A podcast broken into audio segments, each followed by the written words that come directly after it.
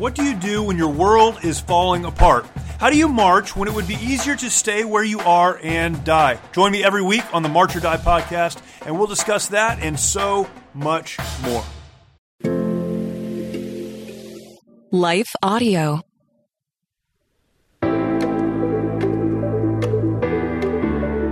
And welcome to Kainos Project. I'm Dale. I am Tamara. and we're here to help you tackle ancient truths in everyday settings.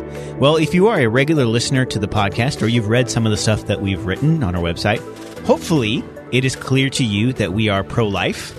Uh, we think that anytime an abortion takes place, it, it is both uh, an evil and a tragedy. Um, but it's kind of an interesting time to be part of the pro life movement because ever since the fall of Roe v. Wade, the debate over abortion legislation has actually become a very live debate. And it was before, but it's an even more live debate because now legislators actually have power to write robust laws about abortion. And so, uh, across the United States, we've been seeing all kinds of uh, legislation uh, about abortion, and it's really been kind of a diverse kind of a thing. Uh, because in some states, like Texas, and you know, in other conservative states, they have written laws that restrict access to abortion pretty significantly. Uh, you know, you've heard of like the heartbeat laws and things like that. And then you have other states like California and others, actually not all of them liberal states. Some of them are red states that have done this. Uh, they have actually uh, amended their state constitutions to guarantee abortion access. And so you really have both ends of the spectrum. And the unfortunate reality is that the national abortion rate has actually been up since the Dobbs decision rather than decreasing. Even if you go to a place like Texas, it has plummeted uh, it, it, it's kind of made up for in states like California or Illinois or other places where abortion access has increased and advocacy for abortion has increased and like, you know, education on how to access one has gone up as well. Which is actually really interesting considering you would think the opposite would happen. Right. But uh, this even goes back to other podcasts that we've had that it's not necessarily legislation that's going to um, drive the um, perception of abortion and the the desire for people to actually follow through with an abortion. Right. Well, when you go to a place like Texas, the legislation is pretty effective at plummeting the rate. Right. But when you look at America as a whole, by and large, um, a majority of Americans are still in support of Exactly. at least some access to abortion. And I'm not saying that's a good thing. I'm saying that that's re- the reality. The consensus is we should have access to abortion. Right. Um, and so you go to places where there's a real red conservative pocket, a pretty large one, like Texas, and that's not the case. But nationally, um, we're kind of still losing the battle for hearts and minds in terms of the abortion conversation. right. Yeah. Yeah. And so the battle is waging between the pro life movement and the pro choice movement. But at the same time, and this is kind of the interesting, kind of squishy part, there is another battle waging within the pro life movement itself. And you have at least two distinct philosophies that have emerged in the last couple of years. On the one hand, you kind of have the mainstream incrementalist uh, pro life movement that has kind of been representative of what it means to be uh, a pro life advocate for you know the past five decades. Uh, and on the other side, you have this new kind of uh, abortion abolitionist movement gaining steam. And so these two groups, they would both agree that the optimal situation in America is that there would be few to no abortions performed, but they disagree on how to get there and what they even think is um, moral or immoral uh, in terms of means in the path of trying to get there. So they disagree about what the legislation against abortion should look like and who should be penalized or not penalized and how they should be penalized in the event of an illegal abortion. So I thought that we would focus in on that kind of question today. Um, I certainly don't consider myself to be aligned with the abortion abolitionist position, but I do think that they raise some questions that uh, I believe are worth uh, exploring, wrestling with, and discussing. So that's what I want to do today, but we'll dive into that in just a moment. What happens when a writer and former history teacher goes toe to toe with his best friend, a nationally touring stand up comedian? Total carnage, that's what.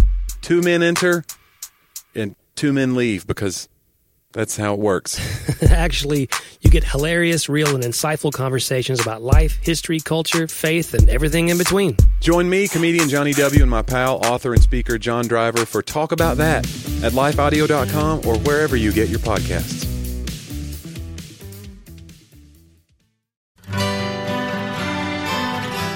The Historical Jesus Podcast is the sweeping saga of the life and times of Galilean Jesus of Nazareth, as well as the faith, religion, and church founded to honor and disseminate his acts and teachings.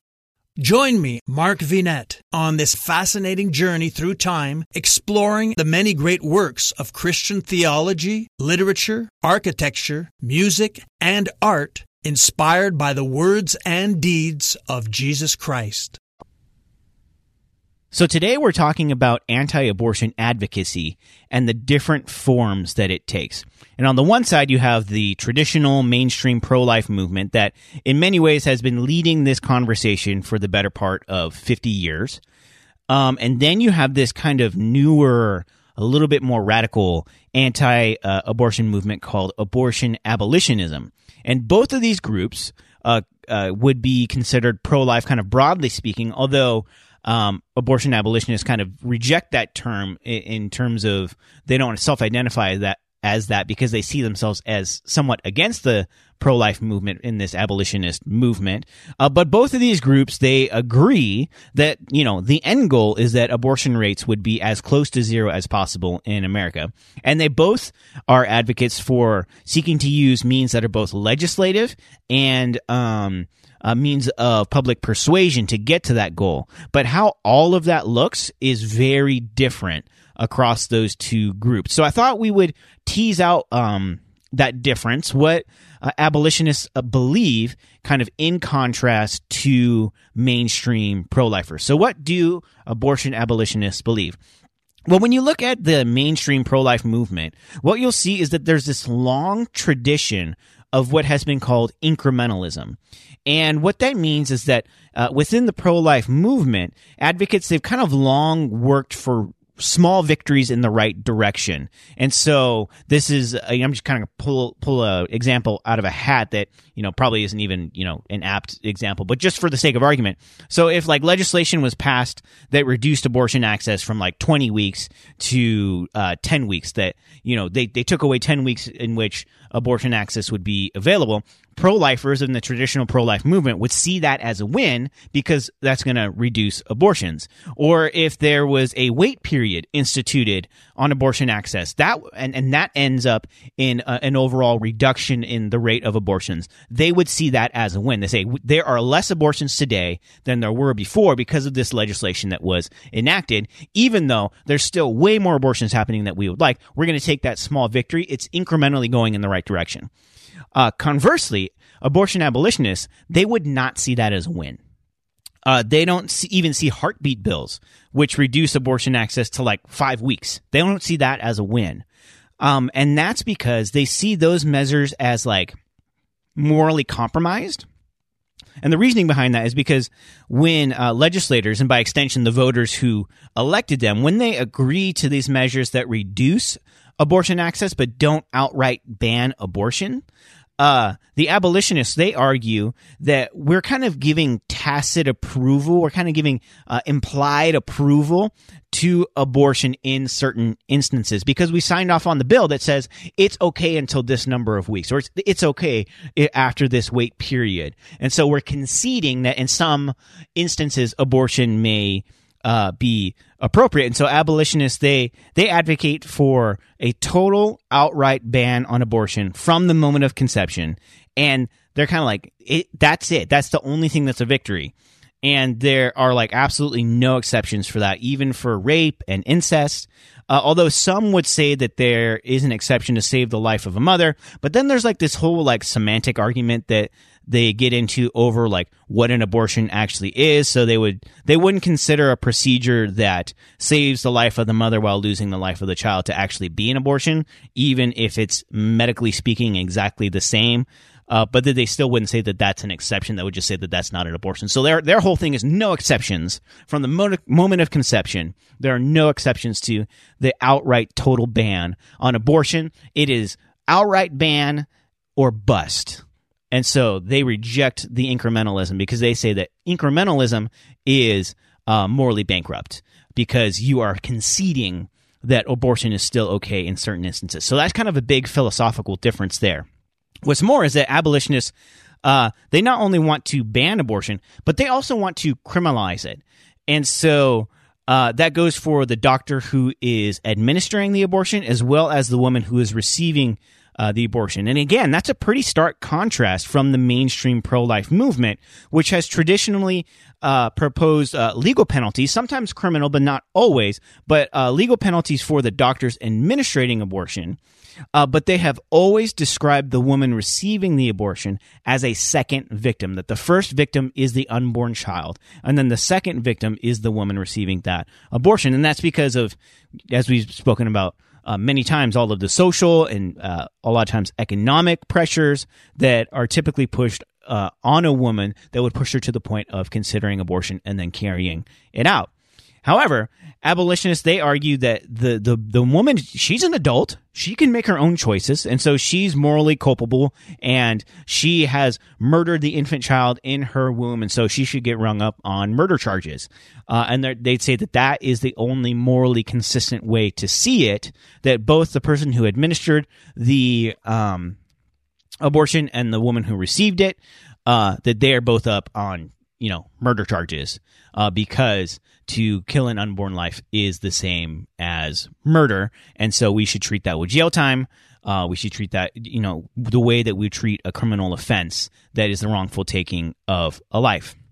And then there's kind of like one more um, key difference between the pro life movement and the abortion abolitionist movement, and it's that the uh, the abolitionists are, are, a little bit more expressly religious in every aspect of their advocacy. And what I mean by that is that, kind of by contrast, uh, while many, if not most, uh, pro life people, eh, you know, kind of in the mainstream pro life movement, uh, most of them are, you know, deeply motivated by their Christian faith. However, they tend to use non-religious moral reasoning in their advocacy against abortion. And that's because they want to build as broad of a coalition as possible, not only across different Christian traditions, but anybody like non-Christians, uh, Muslims, atheists, agnostics, uh, whomever uh, they want to use kind of a, a non-theistic moral reasoning kind of rooted in you know natural moral order to make a compelling argument against abortion so that they can build that that broad coalition. On the other hand the abolitionists uh, they they don't really like that approach. Uh, they see uh, ending abortion as a subset of their primary mission of proclaiming the lordship of christ if that makes sense. So there's like our first thing is we proclaim the lordship of Christ, and that's our our duty as a, a movement. And then below that, or a kind of eh, part of that, part and parcel of that, is instructing people that they need to end abortion. So they don't necessarily argue for the end of abortion on the grounds that it's morally reasonable to ban abortion or reduce abortion. They argue to end abortion because that's what God told us to do uh, when He said, thou shalt not murder. And that's kind of like their their platform rather than this kind of moral reasoning. It's like, nope, God just said so, and so you have to submit to the lordship of Christ on that. And so uh, the way that they want to change hearts and minds is not by morally reasoning with people, but by uh, evangelizing them and converting them uh, to the Christian faith, and then instructing them on the basis of biblical authority uh, what God says about abortion, and then ending it that way. And so this is kind of like in line with the more uh, Christian nationalist view of political theology, in which people kind of believe that the laws of the land should not only be congruent with a Christian sense of justice, uh, but should be explicitly uh, affirming of the Bible and that kind of being regardless of how religiously diverse our nation is. That we're not going to write laws based on moral reasoning that is revealed to us in scripture, but we're going to do it on kind of the the hard uh, set authority of scripture and let it flow from that from a public policy standpoint. Does that distinction make sense? That I explained that well enough? Yeah. Um, and you know, to be sure, the the quote unquote Bible that Christian nationalists want affirmed is actually just a specific interpretation of the Bible, uh, which is you know most often informed by kind of Anglo Protestant traditions that are unfortunately often laced with white supremacy. Um, and so I'm not Just saying minor that- detail. Yeah, yeah, just just, as a by the way. in there. Just- And and I know I don't want to be clear here because I'm not saying that all or even most abortion abolitionists are also Christian nationalists. That's not the case. Um, however, it is to say there is a Venn diagram there because of the the the moral reasoning that is involved that we don't uh, engage with society on the basis of common shared uh, natural revelation moral reasoning. We say this is what god said. Therefore you should submit to the lordship of christ. And that's the only moral reasoning that we need. Right. so that's kind of the the difference in the philosophy and the thought process. So off the bat, Tamara, what is your initial reaction to uh, kind of learning about the abortion abolitionist position in contrast to the more kind of mainstream pro life viewpoint? Like, what do you like about it? Um, what about it troubles you or leads you to have more questions? Yeah, I think um, the questions that they raise, or kind of the moral issues that they raise in regards to who should be held accountable for the taking of a life. Uh, like, how far down the line are we going to be tracing that? Is it the doctor um, plus the even the state, right? Because they allowed it to happen. So, like, as we look at who should we be accusing and who should we be holding responsible for the taking of this unborn life? Um, they really go far as like everybody involved should be held accountable, right?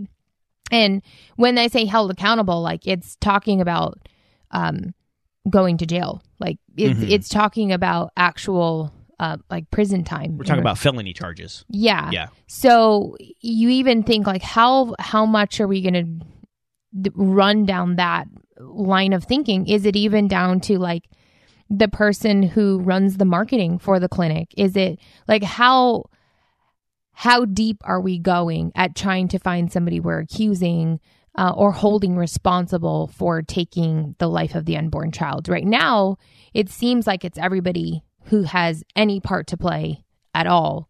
I think they the would probably argue that it would be the person who administers the abortion, uh, the woman who received it, and maybe perhaps um, some kind of accomplice role by the, Right. the father The of the father, child. yeah. I don't know that they would extend it much further than that. Hmm, that's good to point out because, like, just listening to it, it seems like uh, the idea is let's hold everybody responsible that we can. And um, before we instantly just write that off, I think it's good to wrestle with it. Like, if we really understand the value of life, um, to be not only the one that's existing inside of a womb and the one that's existing, you know, earth side, uh, if we value life equally, um, if a two year old is killed, what happens? Yeah, right. Who's held charges, responsible? Obviously, the person who killed them, right? Right. Um, and and let's say it were some, and I don't even know the policies related to if it it's something that can be tied to a medical error or malpractice that caused the life of a child to be lost or the life of a person to be lost. Like, is that doctor held responsible in some way? Do they serve jail time for malpractice? Like, I don't know the laws enough to say you can mirror them, and so this makes sense. Does that Well, if it was Do you get what I'm just a uh, a medical accident, right? then uh, typically it's uh, a fine paid by their malpractice insurance, and you know, And that's it. and Yeah. if it's bad enough, they get fired. And if it's like, you know, criminally negligent, Mm-hmm. very rarely would they get. Um, would they catch charges for that? It would Yeah. have to be like, you know, the burden of proof of like it was intentional or it's Mm-hmm. like it was just so negligent that it was to the point of being criminal. Yeah. Off, like, I am not a politician. I am not somebody who is trained or has any kind of expert knowledge in writing policy. And this is the kind of like nitty gritty details that you get into when it comes to who is accountable for what. Um, but from the lens of uh, this is the biblical way to view it, uh, I do have a difficult time with it because it sounds a whole lot like legalism to me. Um, and it sounds a whole lot like we're missing um, the nuances that exist within the daily life of people. Um, and to just view it in such a black and white, right and wrong, and not take into account anything else that goes into this very complex topic of abortion. Um, from a biblical standpoint, it just reads a lot like legalism to me. Um, but with that said, I want to make it clear that um, it is important that we we talk about these kinds of things because if we really say we value human life, we really say that matters to us, then it means wrestling with some of these difficult conversations. Um, just because something is legal, just because something has existed within our culture and our society for so long that it doesn't feel wrong anymore, um, doesn't mean we treat it uh, as anything other than what it is. Mm-hmm.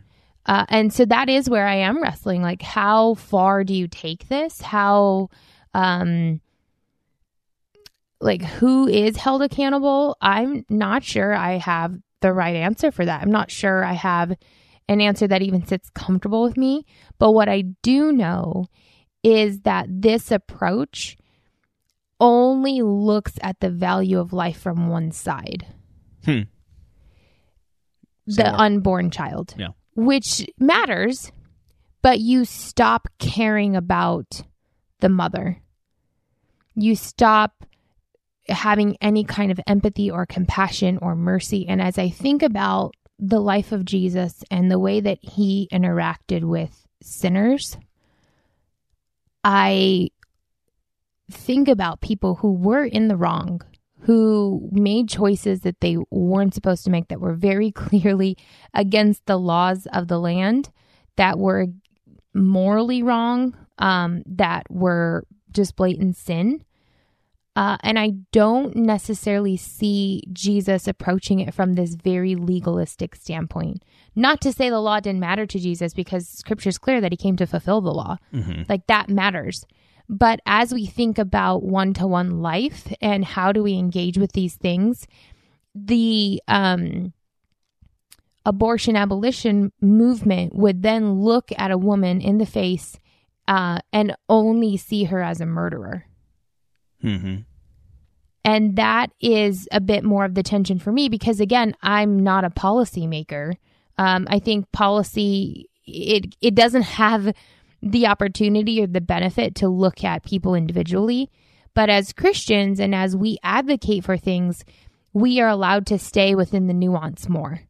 Um, and just the language and and the the mentality used behind this, I think you you end up just looking at a mother um, and calling her a murderer because um, of all of the things around her that pointed to the fact that she should have an abortion. And again, we have to remember that we're living in a society that that is not redeemed by Christ. Um, it doesn't mean as Christians we don't try. We don't try and like have influence. We don't try and continue to um, move in ways that we can, whether that be uh, politically or even just locally, to um, show people the way of Christ and to actually exemplify that. It's not like, oh, well, everybody's sinners, so let's just live among them and do what they do. Uh, we still have to be the light in the midst of the darkness, but it, it's just, it's a slower process than um, let's wipe it out and let's call everybody murderers and send them all to prison. Mm-hmm. So Yeah. Those are my initial thoughts. You asked for my initial thoughts, and those are all of them. yes. Uh, I wanted to kind of drill into some of the moral questions that kind of surround this um, and see if we can't paint ourselves into a moral corner a little bit and just kind of ex- grapple with exactly how complicated morally uh, this is, especially when we start looking at it legally. Um, but we'll dive into that in just a moment. Looking for ways to stay positive? Brighten your day with the free Story Behind podcast. Hear weekly short stories that showcase true joy, love, and hope. Listen now at lifeaudio.com or by searching for Story Behind wherever you get your podcasts.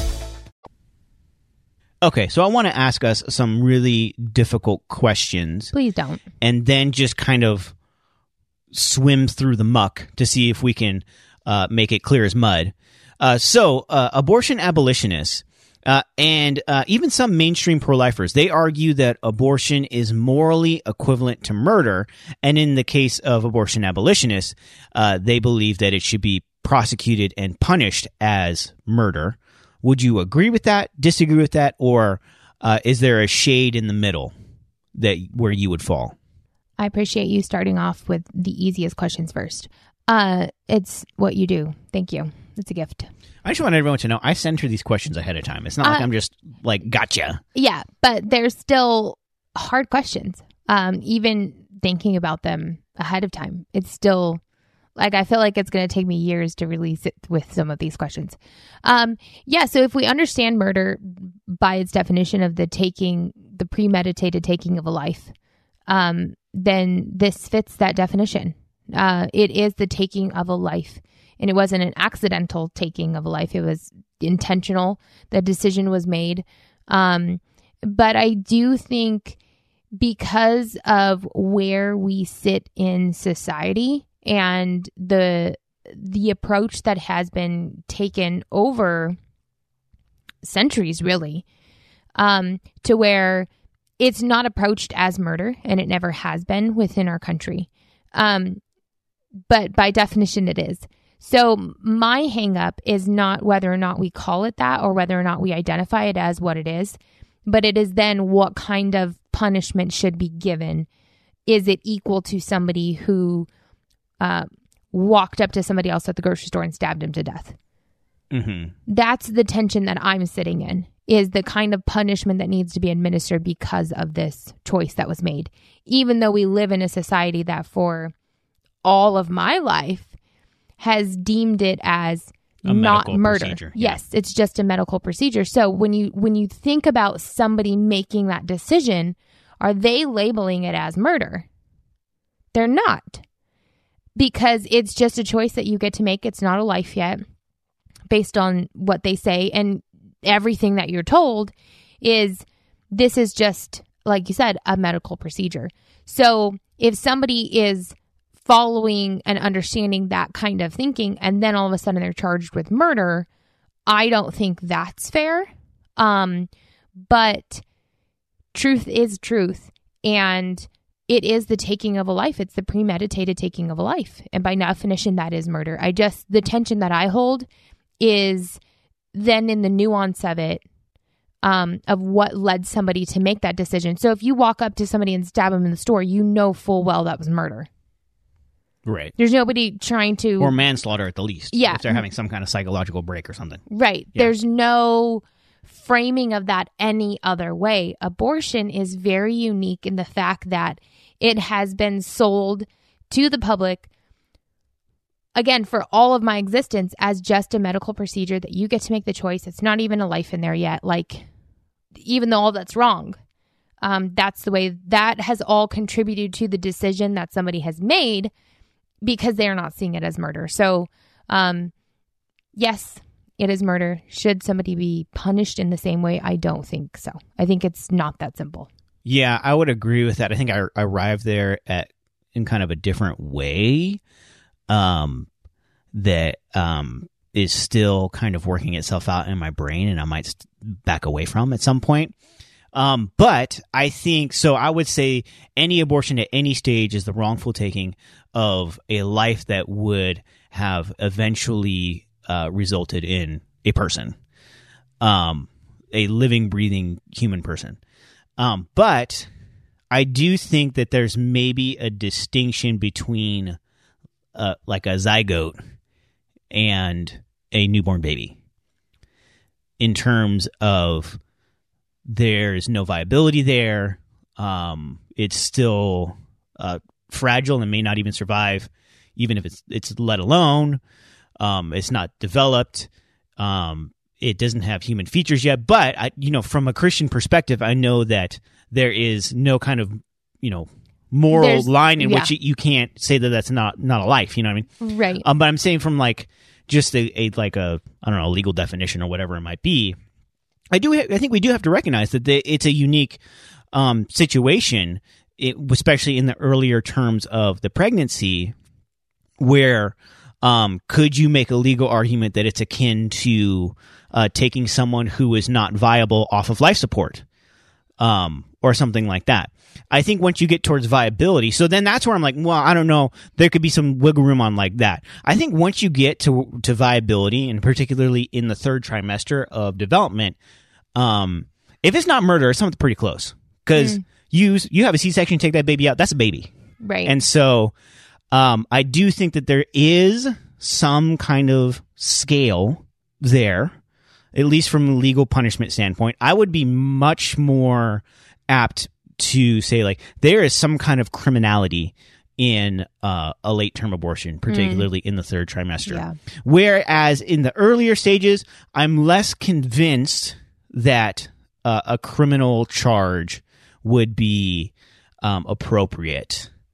Um, not because it's not morally wrong, but because I do think it's ambiguous enough um, that I, I don't feel as confident about putting a criminal charge on that as I would in uh, late term abortions. I do think that they should be illegal in the early terms. Yeah. And I think that there should be, um, for the physician, uh, certainly uh, whatever penalties that they would come up with, whether it's you know fines, losing your license, whatever it might be, um, all of those kinds of things after an investigation had been done that it wasn't you know for you know the medical purposes of protecting the mother or you know whatever else it might have been. Right. Um, you know all of ruling all of those Yeah. things out. If it was just an elective early stage abortion, I think that that should be illegal. I don't know if it should be criminalized. I think a late term abortion you could definitely criminalize, and I wouldn't lose any sleep over that because you C section, take the baby out, that's a baby.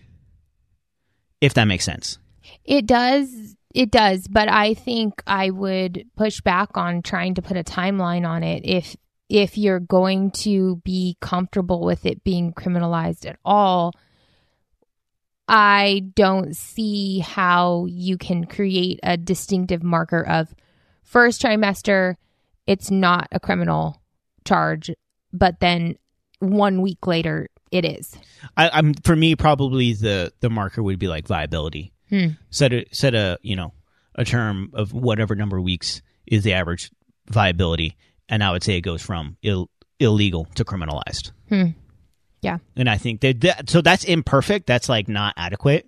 Right. Um, but I think it's better than a proposal of like fully legal or like fully criminalized. You know what I mean? Hmm. That it's But if it is, if we're operating in this world where it's illegal at any stage, then should it not be criminalized at any stage? Like, if you're already comfortable with that being the case, what is the difference in somebody making that decision eight weeks versus 20 weeks? yeah. As somebody who's making the choice, Mm-hmm. what, like, the choice is still made either way. Yeah. right? So is it just that, well, I didn't really identify it as a life yet, so it's fine? I think that's kind of just becoming a slippery slope. Yeah, I mean it might be, but it just in my mind, a zygote is fundamentally different than a viable eight months unborn child. Yeah, but you didn't get, you stopped that life from having the opportunity of growing. Because you can do that on any point of the spectrum, right? Mm-hmm. Like, let's just say you have um, a preterm baby who, thanks to technology, we can continue to keep that baby alive in an incubator. Mm-hmm. Um, but that life is worth saving, even Right. though it didn't make it to whatever marker that allowed this baby to live outside of the womb on its own. Mm-hmm. So I yeah, I just have a really hard time putting any timeline on it because you don't actually know what was it one day too soon, one day too late? Like that becomes really challenging in practicality of where are you drawing that line? Right. If you're just going on an average, like each life independently matters. Well, yeah, So- but I'm saying on either side of that line, it should be inaccessible legally. Right. Yeah. But am I actually going to bring up criminal charges? yeah. Hmm. I think it's Well, more it high-handed to a level of criminality in the later stage. Right. Because at that point, it becomes a little bit more like a no brainer, right? Yeah.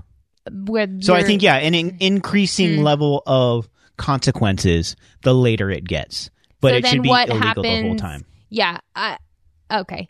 I understand for the sake of this podcast, we're not trying to sit here and like write policy. Uh, and so but if I was king of the legislators if you were king of, and I knew yeah. how to speak legalese, Okay, so that's where I just don't even feel adequate to dive into that because then what happens to somebody who it's it's illegal in, you know, 8 weeks but they they went and had an abortion.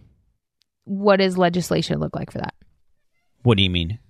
If it's not criminal, then what is it? They just get a fine? You get a fine for Yeah, it would be like stopping a life from existing? Yeah, whatever kind of. I don't know. That just doesn't ah, I can't. well, I well, this leads me to my next question. Okay. Um, so should the mother uh, be punished or penalized for receiving an abortion? So there was a law on the the uh, on the docket, and I believe in Florida, that would have if a woman participated in an abortion, they would ring her up on capital murder, uh, along with the person who uh, uh, uh, performed the abortion. Do you think that that is in bounds? Um, because we know statistically, certainly there are impoverished women who either feel or were actually forced into an abortion. Um, but then we also know on the other, and I would say that's a majority of the cases. That's you know that is contributing to much of abortion, and we know that because every time there are uh, new uh, social programs that bring up the bottom end of things through healthcare, through welfare, whatever it is, abortions. What do you know? They go down. Uh, so we know that that is a cause and a factor, but we also know, like say a, a wealthy white woman with plenty of family support who just has an elective abortion because she wants to. Uh, there's those two kind of different cases. Um, uh, but are there tiers in terms of like moral culpability? Um, and is there a way to actually legislate that where we see the impoverished woman as a second victim, but we see the um, wealthy person with plenty of support as criminal? How like is that a, a double standard, or is it better to just not penalize the woman because we know more often than not the woman is the second victim, and that's just kind of the limits of our our ability to legislate that. I don't know how you legislate it. I think uh, that's the difficulty of this conversation is I can say um, there is nuance between the differences of the two women because uh, like context matters and the reason that led them to making that decision matters. And I think that's why every time I come to this conversation of abortion, um, so often we want to lead with legislation and policy, but that doesn't actually fix the reasons why women are either forced into having these because of whatever relationship they're in or manipulation they're they're sitting under or just the system, Or- like the systemic Yeah. injustice that exists. Right. So there's so many other issues that if we start there, that is going to actually get us to the end goal that we want to be at, which is let's, okay. Uh, I understand that if you clip what I'm about to say out, it's going to be really bad. But I'm Dude, like, we're canceled after with this me. one. Hang We're just all me. we're canceled No. from the pro life people. We're canceled from the abolitionists. No, because we're canceled I from the think pro choice people. if We're out of the you, in an ideal situation, not in an ideal world, right? But uh, presumably, you could have abortion be legal, but the systems and the beliefs within the culture have been shifted so much towards what Jesus intended them to be that no one would ever choose to have an abortion. That's conceivable. Do you get what I'm saying? Like, Uh-huh. sure, legislation, whatever. That doesn't even matter because nobody's even going to have an abortion because they just couldn't even fathom having one because we have actually transformed communities. Yeah, but you know how you get to that point? Legislation as well. It's community engagement, yes. It's it's an individual responsibility, but um, at the end I of the day, the system is the legislation system. has to do something. I know that, but I'm just saying but in terms of social to- programs, to say to this is corrected. this is the start and the end point is just legislation and then if you don't abide by legislation now we start criminalizing people like that is viewing it from the wrong standpoint it should come alongside it but that is not the uh silver bullet I wouldn't say it's the silver bullet, but I would say it's an essential component. sure that whether you are uh, legislating abortion access itself or you are legislating around the other issues that affect abortion rates, um, that that has a, you know a very large bearing on the overall. Right. uh, no, I know. I know it matters because we're not living in an ideal world that everybody operates on love and kindness and grace. Like But I know but that. I but we should be But- engaged in our communities around helping uh, crisis pregnancy centers.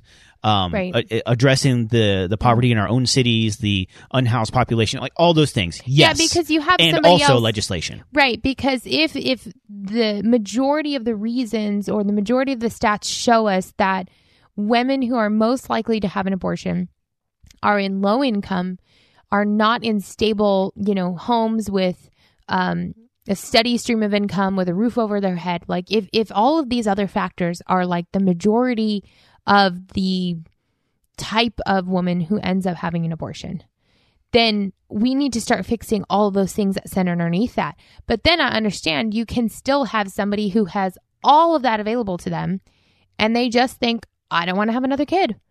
Right. It's legal, so why not? Um, I know there's a percentage of people that that is the true case. Um, but if we're really trying to reach this end goal of eradicating abortion, um, the the bulk of the work starts with the bulk of the people that are actually having abortions and and all of the um, scenarios that happen around that. Yeah.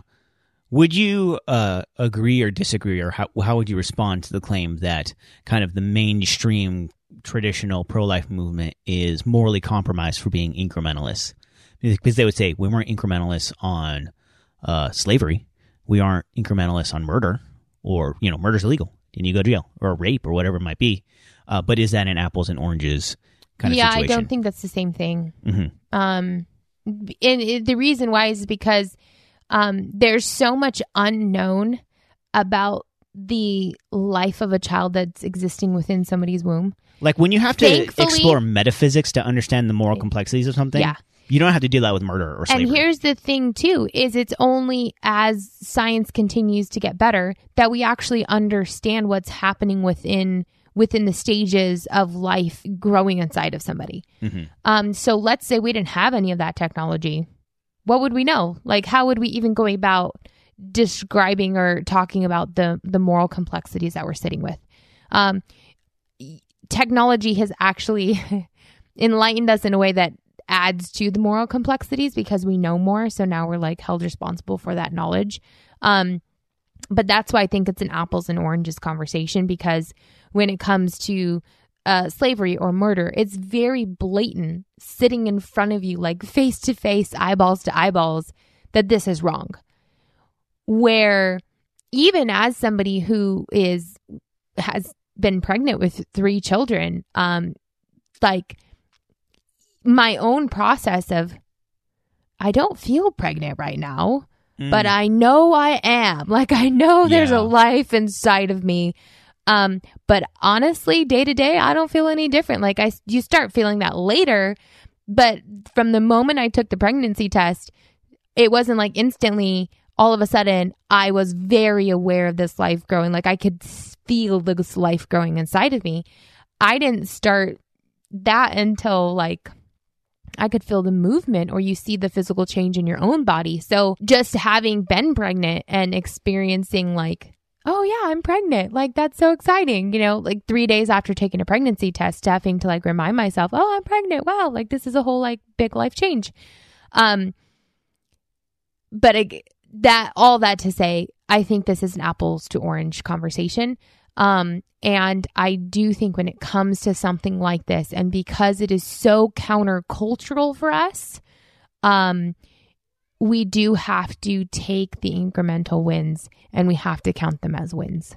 Right. Yeah. Because let's say somebody, you know, like how many lives were not aborted because the law was pushed back, right? Like instead of at any age, you can abort. Now we're going to push it back two weeks. Great. However, many women are no longer able to have an abortion because of that reason. Right. So I think the incremental wins are wins because of the complexities of the situation. yeah. So it's a little bit more pragmatic. It's results driven in Yes. terms of like we're driving that number down any way we can, Yeah. as opposed to uh, a very kind of Yeah. ironclad principled, Yeah. all or nothing. because kind of you have like because of these wins, because of the change in legislation, lives have been saved. right Lives have been saved. So is that not a win? by the thousands and the millions. Does that not matter? It matters. Mhm. And if we if we want to even just go back to like each life counts. Right? So one life saved matters. Sure we want all lives saved, but do you just think about if if the legislation um changed and it resulted in one life being saved, I think that's a win. Yeah, because for us, that's the whole thing is we don't care what the law actually looks like if it's resulting in less abortions. Whereas the abolitionists would say, no, you're signing off uh, because it's still legal over here. And so you're morally held responsible for that. So I would just disagree with that because um, I, maybe we're just overly pragmatic, but I think it's okay to be pragmatic in this situation because that's what's going to result in less abortions. So um, I think an all or nothing approach isn't necessarily going to help us a lot. Uh, one last question, be kind of before we, you know, completely get ourselves canceled from everybody. Uh, so many in the um, abortion abolitionist movement, uh, many of them that I've listened to, they've simultaneously disagreed that we should also advocate for greater social safety nets and uh, more robust welfare programs. And many of them, they kind of tend to think that we have either enough of that or even uh, too much of that already. That's kind of the general consensus within that movement. But, however, hang with me. Let's say that that was flipped and someone was advocating for, let's say, ultimate high accountability when it came to abortion. Let's say criminal prosecution for the person who performed the abortion and the person who received the abortion. Uh, but also was advocating for extremely robust safety nets, social safety nets, social welfare programs. So addressing healthcare, all the things that we know drive the demand for abortion down. They say we are for all those things. And because we are going to put robust legislation in place to bring up those things to, that we know decrease the demand for abortion, we now feel confident that we can put the highest accountability on if you choose that anyways. Would that be enough for you to say, yes, I'm in on the abortion abolitionism, or is it still too a little draconian in your mind? Um, I think that uh, if that were the mindset and philosophy, um, I could get on board with that because it then is dealing with all of the nuances. So let's say you had all of these great social programs that were, you know, helping women who were in difficult situations that felt an abortion was the the only option in their life. Um, or let's say they were just in an abusive relationship that, you know, the person they were with forced them to go get it or, you know, whatever the scenario could be. All of these additional programs could help that. So that kind of leaves the the last person scenario is just somebody who blatantly doesn't want a child. Um and they decide they're going to go through with this. I do think um that is the kind of person that becomes easier to view this in like a very black and white legislation view um, because at that point uh, it's just like an inconvenience for somebody to have a baby. Um, so yes I, I do think i could get on board if the thought behind this was far more robust at actually dealing with the reasons in which abortion rates are so high and trying to find solutions to those and not just the what is resulting of all of those things. Mm-hmm. Yeah, because I think right now, like the kind of tenor of the movement is like, um, if you get an abortion, you should go to jail. Um, and if you got an abortion because you didn't see a way out, you know, economically, like, well, we should come to church because we preach that fathers should take care of their kids and you should have personal responsibility and all those kinds of things. And if not, you know, that's your problem. That's kind of the general, it's just like, kind of a lack of care Yeah. for the whole of a person. Um, and I do think sometimes we label people or create categories in our mind that assume um, that most people are having abortions simply because they think children are inconvenient. Um, and that is uh, a small, small percentage of the people that are having an abortion.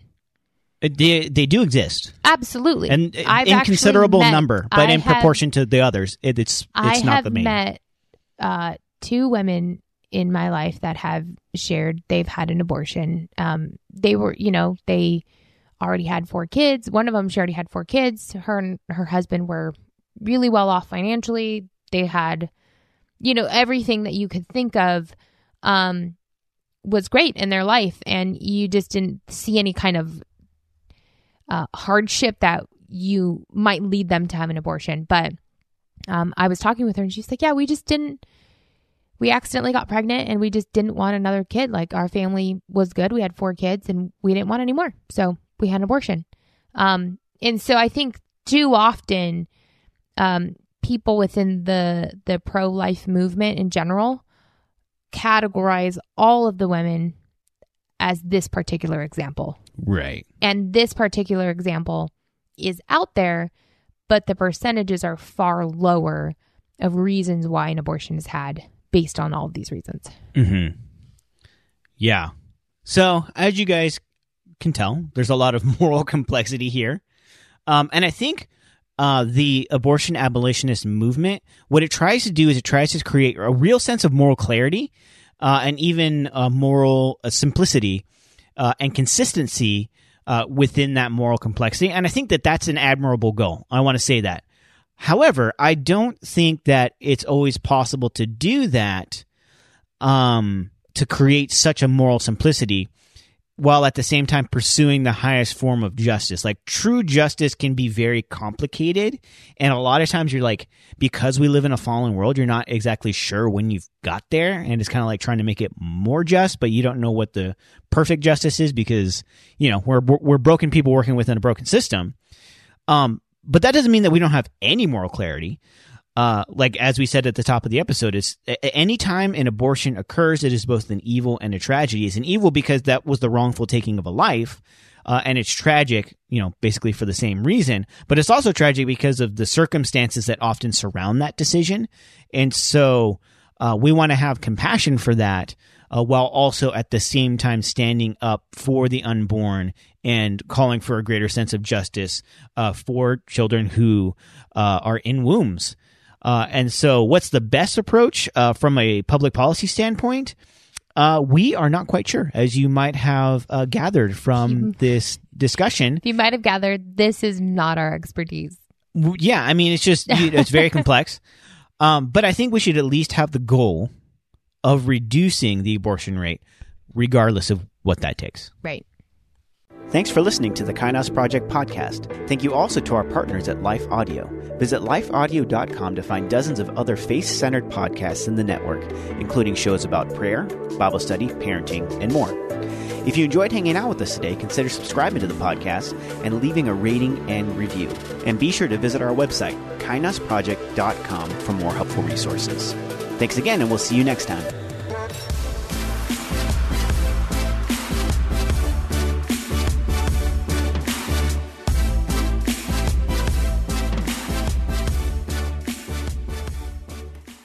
I'm Billy Yancey, entrepreneur, fitness cowboy, father, retired Navy cornerback, and now podcast host. Listen to my new show, Billy and the Goat, on Life Audio. Happy listening.